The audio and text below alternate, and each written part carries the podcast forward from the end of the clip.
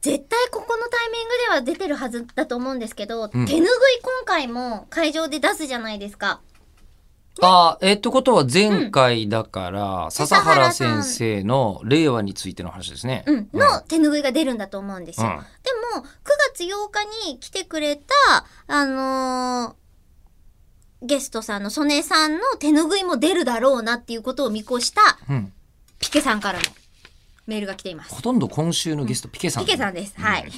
えー次の、次のイベントのお話になっちゃうんですけどね。えー手拭い弱さ仕様になるってことですかどんだけ好きな んですか ?JAXA。え、いや、い何いんそれですけど。え、何そうんれやばい。JAXA 手拭いとか絶対 JAXA 公式グッズにもないやんとか思って調べたらあるやん。JAXA リラックマ手拭い。え、何これやばいかわい い。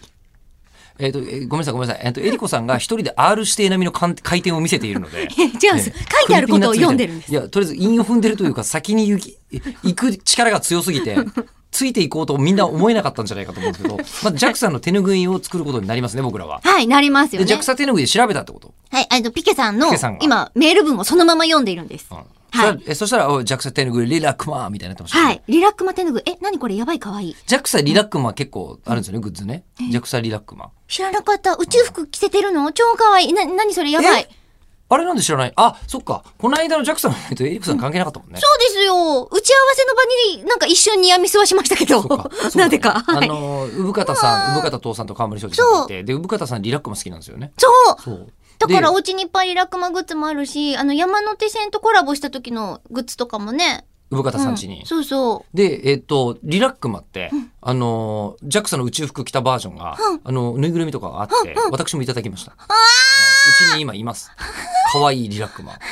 JAXA リラックマ。え、なんで私紹介してくれたのに私の分ももらってくれなかったのいや、ちょっと待ってください。おかしくないですかちょっとあの子、あの子にもあげてくださいっあての。子にもあげといてくださいって。よっと言ってよめっちゃ欲しかった残よ念ながら、そこあはー。そっかーでもなんでリラックマなんだろうってちょっと思ったんだけど。ね。普通だったらもうなんかミッキーとかいきそうじゃないですか。